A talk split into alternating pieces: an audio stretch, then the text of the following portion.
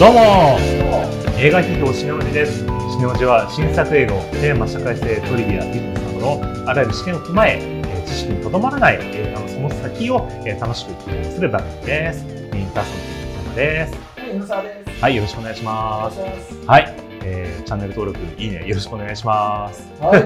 今回、えっと、取り上げる映画なんですけどもはい。じゃあちょっとタイトルお願いしますブルージャイアントです。じゃあちょっとあのブルージャイアントの方の簡単な説明をね、私の方からしたいと思います。えー2013年から小学校のビッグコミックにて連載開始した石塚真一の人気ジャズ漫画ブルージャイアントをアニメ映画化ということで結構古いですね、2013年だからね。古いですね。ね、うんもう10年ぐらい前か。うんあの、一作目は完結してて、続編のブルージャイアントシュプリームっていうのが、これあのヨーロッパ編ということで2016年からはで、あとアメリカ編であるブルージャイアントエクスプローラーっていうのが第3部として、えー2020年から今で現在でも連載中ということです。で、あの、まあ、僕ね、あの、これが決まってからね、あれだよ、漫画喫茶にて前回読んできましたよ。基礎勉強としてという感じでね。まあ、ストーリーとしては、まあ、今回その第1部の話をまあ映画化したという感じ。えっと、主人公がヨーロッパに行く前までという感じなんですけど、で、えっ、と、仙台に暮らす高校生の宮本大君というのが主人公で、えっ、と、ジャズに魅了されて、毎日一人で、えー河原でテナーサックスを吹き続けていた。うん。卒業と同時に上京した彼は、高校の同級生の玉田俊二君のアパートにと、えー転がり込むと。うん。えーある日、ライブハウスで同世代の凄腕ピアニスト、沢部幸則君とえー出会った大は、彼をバンドに誘い、あと大に感化されてドラムを始めた玉田君もうん。加わって、3人組のバンド、ジャズを結成と。うん。えー楽譜も読めず、ただひたすら全力で吹いてきた大と、あと幼い頃からジャズに全てを捧げてきた幸則、そして初心者の玉田くんが、えー日本最高のジャズクラブに出演して、日本のジャズシーンを変えることを目標に必死に活動を続けていくというのがストーリーでございます。今回声優が、えっ、と、声優本業の人というよりは俳優さんを使っていらっしゃるんですね。うんえっと主人公の大君は山田裕貴さん。はい。えー、雪のりの役を、えっ、と、間宮祥太郎さん。はい。玉田俊二役をえー横山天音さんが演じています。監督は名探偵コナンの映画マンとかの、えーと立川譲さんと。で、まあ原作のね、あの、編集者で、有名なその編集者であるですね、ナンバーエイトさんという方がいらっしゃるんですけど、で、この人が脚本を今回手掛けてると。はい。まあ、なんとも映画見た人ならまあね、なん、これぞっていう感じなんですけど、音楽ですよね。うん。今回の劇版は、世界的ピアニストの上原ひろみさん。あの、日本のね、あの、まあ、トップの中の一人だと思うんですけど、のが、劇中の演奏を担当しています。ということで、120分、えー、東方さんということです。エドさんのご感想と総論をいただきたいんですけども。そうですね、もう本当に映像がすごいっていうのは、まあ一言というか、まうんあやっぱり音ニメって最近バーっと増えててね、ワンピースとかも歌を歌うようなはいはい、話だはい。ったりとか、はいはいまあ最近多いんですけど、あーそれの多分もう本当にテクノロジーのあ究極っていうのがジャズだと思うんですよね。ジャズって本当に多分音楽アニメとして、うんいろんなこう、指使いとかをですね、表現するのが一番難しいジャンルだと思うんですよね。そうだね。さっき聞いて、あはっと思ったのは、2013年に漫画があったっていうことですよね。そうそうそうそうでずっとこれでアニメ化されてなかったのって、うんやっぱりそのテクノロジーっていうのが、うんなかなか浸透してなかったっていうところが多かったんですよ。だからその音楽アニメっていうものにちょっと噛んでたことがあって、それで言うと、はい。これやっぱり制作費がむちゃくちゃやっぱりどうしても細かい動きをやればやるほど上がっちゃったりとか、はい。でテクノロジー自体がなかなか追いつかなくて、うん。まあ原作者だったりとか、もしくははい原作の出版社の OK が取れるような映像を作るって難しかったんだろうなっていうところで、あーなるほど。それが実現したんだなっていうのは、あすごい感じました。あ、なるほどね。今だからこそできたというか。当時はだってきっとなんかそれアニメ化したいっていう人いたと思うんですよ。あそのもう、この時代からですね、はい。アニメの、まあ、テレビシリーズとかでも、はいもう漫画で大体1年ぐらいやってなんかうまくいってんなってなったらすぐもうアニメ化してるっていう。はあ、はあ動きがあったんで、なんでこれだけ、テレビシリーズないわけですよね、これないです昔はいなんでやってないのかって、もうほんとそこだと思うんですよ。確か技に。術と、で、今でも、その、えー、ぬるぬるとね、こう、ちゃんと演奏シーンができる動画作ろうとすると、お金もかかっちゃうと。ああ。これを実現したっていうのは、確かに。すごい。これテレビだったら無理ですか？テレビでやってもいいんですけれど、でも、あここの映画見たら、かなりの部分演奏シーンに費やしてるんで、おものすごい、うん、演奏シーンが多くなっちゃって、ーもうなんか動画使い回さないと、90回シリーズとかで、あするのは難しいんじゃないですか。あなるほど。まあこれは、あの、まあ、とある大人気音楽アニメを手掛けてた山里さんなならではの実感のある言葉ですよ、これは。難しいですよ、企画として、ビジなネスとして成立させるの。へえ、やっぱそうなんだ。ジャズアニメっていう意味で言うと、まあ、坂道のアポロンとかね、何年か前にテレビアニメもあったりした、あったんですけど、あ、そうなんだ。でも、これはやっぱ、ね、ちょっとまあ、本当に僕はもう素人中のそういう意味で素人ですけど、まあ、圧巻というか、ね。うんそう、坂道のアポロンっていうのはどうだったんですか？ね一応にそこでもね、今回のあのドラムをやってる人が、あの同じドラムの方でやってて、で、それもそれなりに評価されてるところはあったんですけど、やっぱでも、迫力がやっぱこれはちょっと段違いにすごかったなってそう。いう。そうそう。うん。うん本当に演奏シーンをきちんと逃げずにきあの映像化してるんで、うん。すごいなと。ちょっと後でも言うんですけど、僕原作今回読んでね、その原作の中でわずか数ページしかないような、うん十十何ページとかないような、あの、シーンとかが、ものすごい膨らまされてるんですよ。劇中の中で。だそれはもう監督とその音楽のこと、まあ、まあ、全てのことなんですけど、ピースがうまくはてまったから、あんな膨らまし方がうんできたんだろうなっていう。じゃあ僕の感想にそのままスライドするんですけど、はい。まあとにかくこれは今年ベスト級ですごかったなっていう、思いましたね。これね、僕ね、もう全く見る予定が本当はなくて、はい。あの、うち子供が二人いて、で、一人がね、お母さんと一緒に子供がちょっと出かけてるから、弟の方が、じゃあ映画でも見に行くけど、なんかアニメ映画やってないかなと思って、これ見に行くかと思って見に行ったら、だお父さん大号泣みたいな、不意に素晴らしい映画に出会ってしまったっていう。で、それ以来、このね、ブルージャイアントのサントラをずっと車の中でおかけてお、ただ、全然印象が、それで聞くのと劇場じゃ、え、本当に同じ曲っていうぐらいうん、全然違うんだよね。あそうなんです。ぜひ劇場に行って体感してほしいっていうか、なんでこんなに違うのっていうぐらいなんか本当に。ちなみにジャズってなんか、普段から聞いたりとかしますか？普段から聞かないですね。僕、子供の頃というか、実家にいた頃に父が毎週、ベイ FM っていう千葉県の FM のジャズ番組を日曜の夜10時に聞いてて、へー。それでちょっと馴染みがあるぐらい。あ、そうなんだ。千葉であとね、ジャズのそういうフェスみたいなのをはいはいはいはいやっててその関係で父とね、そういうのにあの行ったりとかしたぐらいが僕のジャズとの接点です。あ、なるほどね。はい僕ね、あの、父親がね、すっごいジャズが好きで。うんでなんだけど、僕はでも、小さい頃からそういう意味でカーステルからよく流れてるのを聞いてたんだけど、ただ曲名もよくわかんないし、よく内容もよくわかってない。けど、ジャズっていうもの自体は小さい頃から結構耳馴染みがあったなっていうぐらいな感じだったんですよ。で、今回、あの、ソーブルーっていうね、そう、日本の一番有名なジャズクラブがあって、そこで演奏するっていうのが今回の映画の目的になってるけど、あれはいわゆるブルーノート東京ですよ。で、そこはもう父親が何回も何回も言ってる。ただ今回この映画のヒットを受けてうん、このブルージャイアントの上映イベントが、ねそのブルーノートで、今度えー特別音響でそうなんだ。やるらしいですよ。マジですか？うん気になった方はぜひあの、ブルーノートにいてはいかがでしょうかみたいなね。今までも音楽漫画とかっていうのをうん映像化しようとしてた試みっていうのは何回かあった？あの、映画の中でちょっと有名なら、これ知ってます？このベックっていう。メーカーわかりますよ。堤ひ彦さんかな。ちょっとあの、映画批評史的には、ちょっと、ちょっと批判されてるところが、あの、ベックっていうのは、その、ベックっていうね、うん劇中の、ま、漫画のバンドが、この主人公が、天性のボーカルで、うんあらぬ人を一丁でうなさ、うならせる才能の持ち主っていう設定だったんですよ。佐藤健くん演じる主人公がうんフェスで歌うっていうシーンがあったんですけど、どうしたと思います？天性のうん超ウルトラ上手いボーカルの人が、っていう原作があって、うんそれを映像化するときにはどうするかっていう。うんで、この映画の中では、うん無音にしたってのがあったんです。ああ そういうこと。うんなるほどね。で、うんその、ただ無音にして、聞いた観客が泣いてたりとか感動してるっていう描写だけで終わらせるっていうところがあって、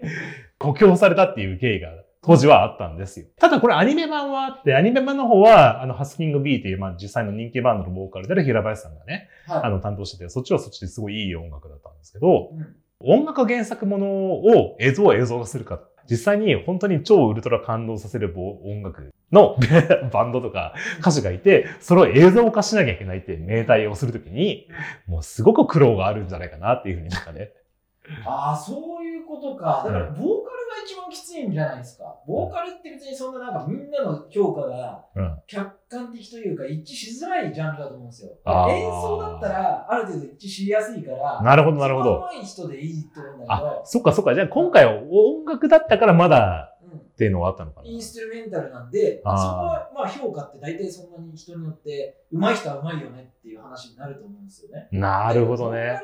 なんかその音程がすごい合ってるとか、まあすいません、あのジャズももちろん音程が合いがいいとか、的な演いいっていうのはないとは思うんだけども、はあ、はあはボーカルってすごい評価の幅が。人によって割れやすいのかなっていう。ああ、そっか。うんまあ、確かに、すごい歌の上手い人が、それが人を感動させるかどうかっていうのはまた別の指標指標軸だもんね。なんかね。そうですね。松山千春かなんかな、歌の上手い、上手い下手っていうのは、魂がこもってるかこもってないかなみたいな、なんか、そんなニュアンスのこと言ってた気がしたけど、まあ、それに近いというかな。だからあとそ、なんか魂を重視する人もいれば、うん。結局のそのアニメファンみたいな、コアのファンの人って、その音程がちょっとでもずれてると、この人ちょっと上手くないんじゃないかとか、あリズムのあ。ちょっとのずれがあったら上手くないんじゃないかみたいな、はいはい。結構厳しくその追求するファン層っていうのもいたりするんで、ああ。そう、今回、あの、ボーカルはいないけどうん、ただその音楽で、しかもジャズっていうのは、まあ、ある意味その、なんていうかな、偶然の音楽みたいなところがあるわけじゃないですか。でその偶然の感動をどうやって呼ぶんだっていう、計算されたアニメでっていう、うん。そこをクリアしてるっていうのはまた今回すごいなってところなんですけど。まあ、上原ひろみさんですよね。まあ、本当にね、日本日本のジャズシーンのトップランナーですけど、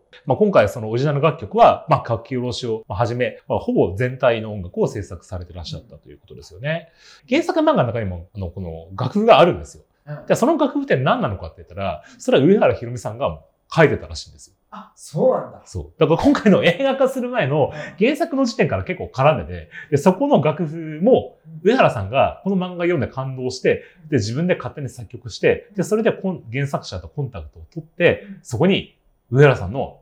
作譜面が載ってたっていう。へで、それをもう実際今回は映像化してる部分があるっていう、え。そうな。すごいダイナミズムだな、みたいな。なんか、ダイナミズムすごいっすね。で、なんかそのコアなジャズファンでも何でもないからなんだけど、印象としてはね、上原ひろみさんって、そのやっぱソロがやっぱすごくて、このジャズのその、いわゆるはみ出しのところ、うんそのははみ出してはみ出して、そのはみ出しの部分のところが、なんかこう上原さんの、こう、凄みというか、うん。そういうところがあるのかなと思いきや、うん。で、今回ね、の雪のりくんってのはうん、結構それよりは、きっちりかっちり作曲をして、それをちゃんときこなしていくっていう、そういうところが、上原さんとちょっと違う感じがあったのが、それを上原さんが雪のりくんのピアノをやって、まあ最終的にはそのね、はみ出した部分っていうのが雪のりくんのすごく魅力なところのブライブになってくるんだけど、そこに表現されてるのが、すごいなと思ったんですけどね。ねだ実際、このきっちり作曲して、で、その作曲したものをこなしながらも、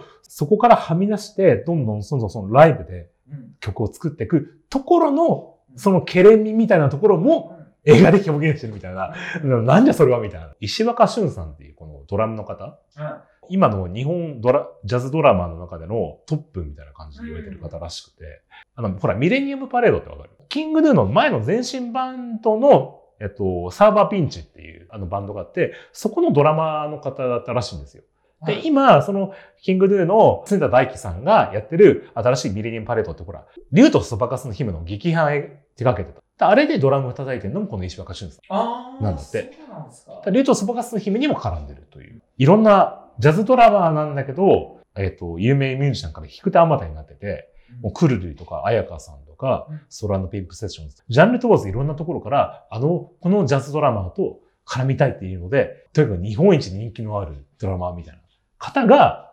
ドラムをやってて、うんで、そんなすごい方が、今回、玉田くんっていう超ウルトラドー初心者の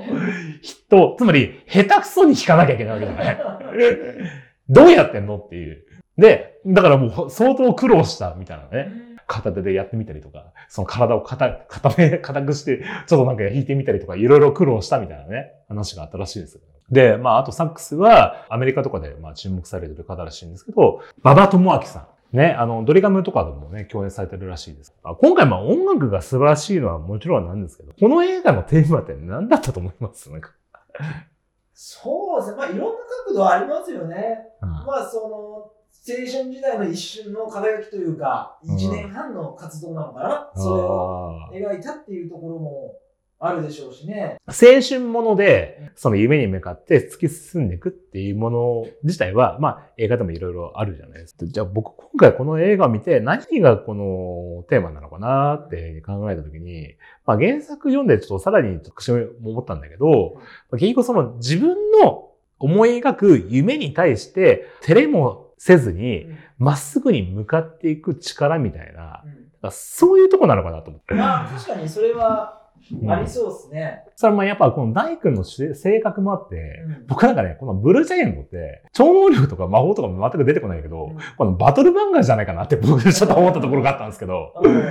じゃあ敵は誰かって言ったら、うん。あの、これ社会じゃないかなって言ったんあ、そう、そうなんですか？うんつまり、うんそういう若者が夢を叶えようとか言って、主人公の前に立ちはだかるものは、そういう時に何かって言ったら、例えば、映画とかで言えばね、昔で言えばね、フラガールとか、まあ、これもまあ、同じようにフラダンスをね、女子高生たちが職にしようと思って一生懸命頑張る話なんだけど、その壁として立ちはだかるのはお母さんなんだよね。うん。でお母さんが、まあ、認められないって言ってね。うん。で、ただお母さんも最後説得するところが、このフラガールの最後の一番の見せ場になるわけなんですけど、うん。じゃあブルージャイアントはどうとかって言ったら、うん。これね、原作でもね、あるんですよ。今回の映画で全く描かれないんだけど、うん。あの、東北編ってのがあって、は東京に、今回東京に来るところから映画があったけど、あその東京に来る前の大君が住んでる東北から、あの、上京してくるまでの間の話が結構長く描かれてる。で、そこで、お父さん、お母さんは早くに亡くされてて、お父さんと上一個上のね、お兄ちゃんと、あと妹がいるんだけど、うん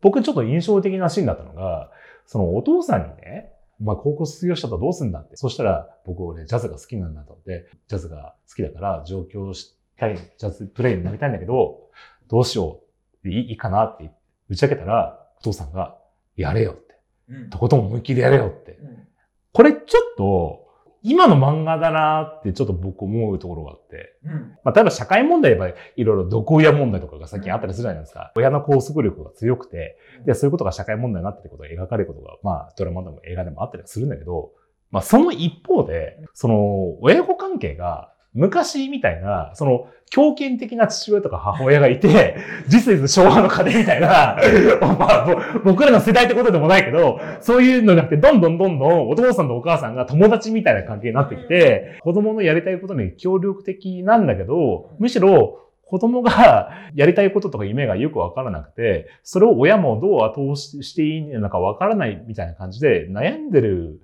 お父さんとお母さんって多いんじゃないかなと思ったりするんだけど、あの、生徒と接してる柳沢さんから見て、なんかここら辺の実感ってどうかなってちょっと聞きたいところがあったんだけど。そうですね。いや、まあ本当にその通りだと思いますよ。あの、何をやったらいいのか、ね、よくわかんないとかね。なんかう、んその、大学入って、で、ん情熱注ぎ込めるものがうん何なのかよくわかんないとかっていうのはね、よくある今の話だと思いますけどね。だからそれで言うと、なんか僕はどちらかっていうと、玉田俊二の感じっていうのが、なんか今っぽい感じもあー、った気がするなるほど。やりたいことは何なんだろうっていうふうに思ってるところからのっていうところだよね。そうそうそう。で、うんまあ一応サークルね、最初、なんかサッカーでしたっけ？うん。いいんだけれども、うん。なんとなくな、まあ、周りがそういう活動のスタンスだったりしてる中で、なんかもうやって、はいはいで本当にちゃんと情熱注げるもの何なのかなって考えて、うんまあ、このジャズに行きましたっていううんところなんかは、なんかそういう感じしますね。で、あとなんかその、ジャズはあくまでも瞬時の場合だったら、うん期間限定っていうところを最初からこう決めながらやってるっていうね。あーはいはい結局あれまあちょっとネタバレになっちゃいますけど、はい。回想シーンみたいな形で挟み込んで、うんまあ、将来玉田俊二出てきて、まあ、今は営業マンやってますみたいなはいはい話になってるから、はいはいはい。それってなんか最初から別になんか夢に挫折したからその営業マンだったって話じゃなくて、うん自分の中である意味その大学っていう期限を切って、情熱注ぎ込めるものをやるっていう、なんかそこの考え方とかすごい今風な。ああ、なるほど。はあはあそれすごく今のなんか大学生の心持ちに近いんじゃないかなって時間しますかそれは先生としてやっぱ。思う。うん、そうだね。すごく今っぽいなって確かに思ったんだよな。やっぱさっきほらバトル漫画でね、ちょっといあの例えをしたけど、その状況前の東北編のなんかがそうなんだけど、このお父さんに関してはつまり、こうやれよって言うんだけど、でも敵はいるわけですよ。うん大工に対して。うんじゃあ誰が敵なのって言ったら、社会にいる大人とかなんだよね。うん例えば、そのジャズプレイになるっていうふうに目をかけると、その、うんこう、弾いたところからお客さんが、まあ、うるさいんだ、君はとか言われたりとか、その友達とかから、ジャズ何それ？って言ったら、あんたの言ってることは全然わかんないよって言ったりとか、知らないとか、なんかその、その他人が大工の夢に対して嘲笑するっていう場面として、障壁として出てくるわけよ。うん大君はひたすら365日ね、練習して、渾身のプレーを演奏して、それが漫画の中で彼が実際に演奏することで敵であるその周りを圧倒して倒していくみたいな、これがそのブルージャイアントの物語の王道パターンみたいな感じになってるんだよね。ああ、なるほど。うん大君の夢に対して出てくる障壁となる敵のようなキャラクターを大君の演奏で圧倒して次々に倒していくみたいなうん。感じの話になってて。うん。さっきほら、回想シーンがあるって言ったじゃん。うん。で、その回想シーンって僕は初めてこれ何なんだろうなって、このシーン、この、これいるかなって初めちょっと思思ってて、大君がね、その後日本一のジャズプレイヤーになって、これはもうそれ成功者の話なんですみたいな、そういう話なのかなと思ったんだけど、どう思ったいろんなシーンが挟み込まれるじゃん、その未来の誰かから。いや、僕はなんか結構効果的だなと思ったんだけど、なんか最後の方でじゃああの回想シーンは何だったのかっていう種明かしが出てくるのかなと思いきや、それは特にはなかったんで、ちょっと僕の中であの何だったんだろうっていうところで終わって。でもなんかその原作読んで、この大君がね、演奏して、そうすると仮想的である周りの大人とか友達とかっていうのが、大君のその夢に対して突き進むまっすぐさんの姿勢に感化されて、なんかね、人生を前向きに捉え始めるんだよね。例えば、昔ジャズを目指し、ジャズミュージシャン目指してたんだけど、夢破れて、今はバーのママやってたりとか、うん小さなピアノ教室の先生やってたりとか、学校の先生やってるみたいな、そういう人たちもいっぱい出てくるわけ。で、そういう人たちは、ぱね、どこか、やっぱ自分は、あ、ちょっと失敗しちゃったんだ、みたいな、うんそういうその自分の人生に対しての呵責みたいなのを抱えてる人が多くて、だけど、大君のこう姿勢に感化されて、あ、自分がやってきたことは意味があったのかもしれないみたいな、そういうその人生を前向きに捉え直すような感じで、どんどん周りが変わっていくっていうのが、ある意味そのバトル漫画っていう意味の、そのジャズ を通して敵を倒していくっていった感じになってるんだよね。なるほど。って考えたら、さっきの回想シーンってのは、つまり、いえっと、大君の姿勢で、その後の人生をもう一回、その、捉え直せて、人たちのインタビューを取ってるのかなっていう。ああ、そういうことね。ううんん。って思ったんだけど、どうですかね。いやこれは本当答えね、うん原作漫画読んでも別にそれが何だったって書いてなかった。そうそう。だから、まあ、まだほら、完結してないから、うんだから、いや、も、もしかしたらね、これがね、大君が世界一のジャズプレイヤーになってね、なってるっていう成功者の結末だったら、まあ、そういう解釈もできるかもしれないけど、もしかしたら、例えば、大君がどっかで挫折しちゃってね、うん日本一のジャズプレイヤーになれなかった。けど、あれは有名人の関係者を取るインタビューじゃなくて、ただ大君の関連した人たちをプライベートビデオみたいに撮ってるっていうふうに解釈がもしかしたらできるかもしれないじゃん。そうだね。うんそうすると、それは自慢のインタビューではなくて、うん大君に感化された人たちはどんな風に思いましたかっていう風にただ振り返ってるだけというか、うん。今回の映画で、じゃあ、ラスボスは誰なのか。ど、誰だと思うこれ。誰なんだ？僕ね、あの、雪成くんかなと思ったんだよ、これ。あつまり、大君の、そのジャズプレイヤーになりたいっていう夢に対して、一番障壁となってるのは誰かって言ったら、それもちろんね、大舞台に立つってこともそうなんだけど、そうではなくて、実はその、ほら、ソーブルーの支配人に呼び出されたさ、生きりくんが説教されるシーンがあったじゃないですあ。あか。ったあった。で、あれでほら、君の演奏面白くないと。何一つ、君のピアノはつまんないみたいなね。もうめちゃめちゃ言われるシーンがあって、で、内臓ひっくり返すぐらい自分をさらけ出すのがソロなのに、お前はソロができないのかみたいな、なんか、もうめちゃくちゃ言われるシーンがあるじゃないですか。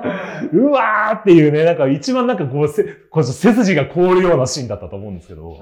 一番同じようにジャズに、プレイヤーになるっていう夢に向かって邁進してる、雪のりくんが、実はどこかその引いた目線で、ジャズをちょっと馬鹿にしてる、まあ、このソーブルーの支配人の言葉を借りればね、うん、っていうところがあって、それは、ひいては、その、例えばこの今回の玉田くんだよね。はい、玉田くんは初心者で、全くジャズなんか全然知らないけど、全然知らないけど、でも、その前に進もうっていう心があって、で、それを素人が出てくる場合じゃないですよ、みたいな感じで、こう、ヒリアル君が馬鹿にするじゃないですか。東北編の時に、大君が師匠がいるわけ。うん、その昔ジャズプレイヤーだったんだけど、今はピアノ教室の先生やってるみたいな先生がいて、うん、で、その先生から大君に、お前がね、これから行こうと思ってるジャズってのは、音楽の世界の中でもすごい狭いジャンルなんだぞで、観客もね、そんなに多いわけじゃないから、そこで成功しようとするのは、すごい大変なことだぞっていうふうに言われることがあるわけですよ。はい、で、確かにそれはその通りなんだけど、でも、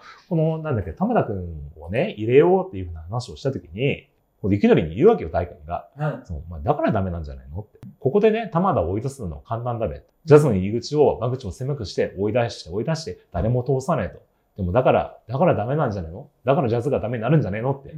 俺は、うまくても下手でも感動できればいいっていう、さっきね、の話に戻りますけど、そういう、つまり、そのどこか、ジャズの中、中にいながらも、ジャズっていうものは、分かってる人じゃないと入れないような世界なんだよっていうふうにくってる雪のりくんこそが、実はジャズっていう世界を閉じ込めてる情報人の一人なんじゃないのっていう多分言い方をしてて。なるほど。で、そういう雪のりくんをまっすぐな大君が打ち壊していくっていう構造になってるというかなんか。まあ、どんな趣味でも大体よくね、言われるのマニアが市場を潰すって。ああ、はいはい。まあ、なんかその構図をちょっと思い出しましたね。確かに。音楽は上手よりも感動できるかどうかって、この 大君が言ってるのは、これなんかね、漫画の中でね、ジャズ、初心者のおっさんが、なんかジャズがとにかく面白そうで、で、一生懸命お金を貯めてトロンペットを買うっていうシーンがあるんだけど、で、それをね、あの、大君の前で聞いたら、大君が、はあ、下手だって。でも、合っているっていうふうに感動するっていうシーンがあって、つまりこれこそがブルージャイアントっていう作品の本質なんじゃないかなっていうなんか、うん、つまり田畑君の変装だったりもそうなんだけど、その田畑君の演奏は決して技巧派ではないけど、何か人の心を打ち震わせる何かがあると、そのソーブルーの支配人がね、入りのりよりもあの玉田君の方がいいよっていうふうに言ってたのは、こういうことなんだろうな、みたいな。なんかはい。うん、いや、本当そこがね、資源だと思いますね。うんジャズって他の音楽と違って、定通りに演奏するというよりは、そこからどれだけ型破りってのは、型を知らないと型破れないみたいな話があるけど、この型を知った上で、そこからどんどん破って破って、それは実際その演奏者の魂という、そういうところがすごく現れる音楽だなと思って。じゃあそれがこの作品のテーマの本質に合致してるっていう。だから感動するんだな、みたいな。こう、夢に邁進するっていうテーマで言うと、もしかしたらジャズじゃなくてもできるぐらいの、な、のぶといテーマだったのかなっていう、なんかね。そうですね。いや別に本当にこれジャズじゃなくても全く何でもね、同じことを言えると思うんで、多分普遍的な、あの、仕立てになってると思いますよ。なんか一瞬なんかね、ジャズっていうところの、なんかマニア的な漫画アニメなのかなって思うけれど、うんうん、言ってること自体すごい普遍的だと思います。大君みたいなキャラクターって最近の漫画にないキャラクターだと思うんだよね。こう、引いた視点というかさ、一見クールな主人公みたいなのがさ、いる中でさ、本当昭和の熱血感みたいなさ、キャラクターがさ、いるっていうこと自体が、こう、現代になんかこう、一つのなんかこう、風を開けるみたいな感じのなんか、だからこそなんかこう、ちょっと異質な感じがして人の心を捉えるんだろうな。もう、来ましたね。うわやばいこれはちょっと今年ベスト級ですよね。よかったです。ということで、ぜひ、まあ、すごいこうね、まあ、これから本場のね、まあ、上映もあるらしいので、ぜひ、ね、見てください。はい。はい。ということで、ブルージャイアントでした。はい。はい、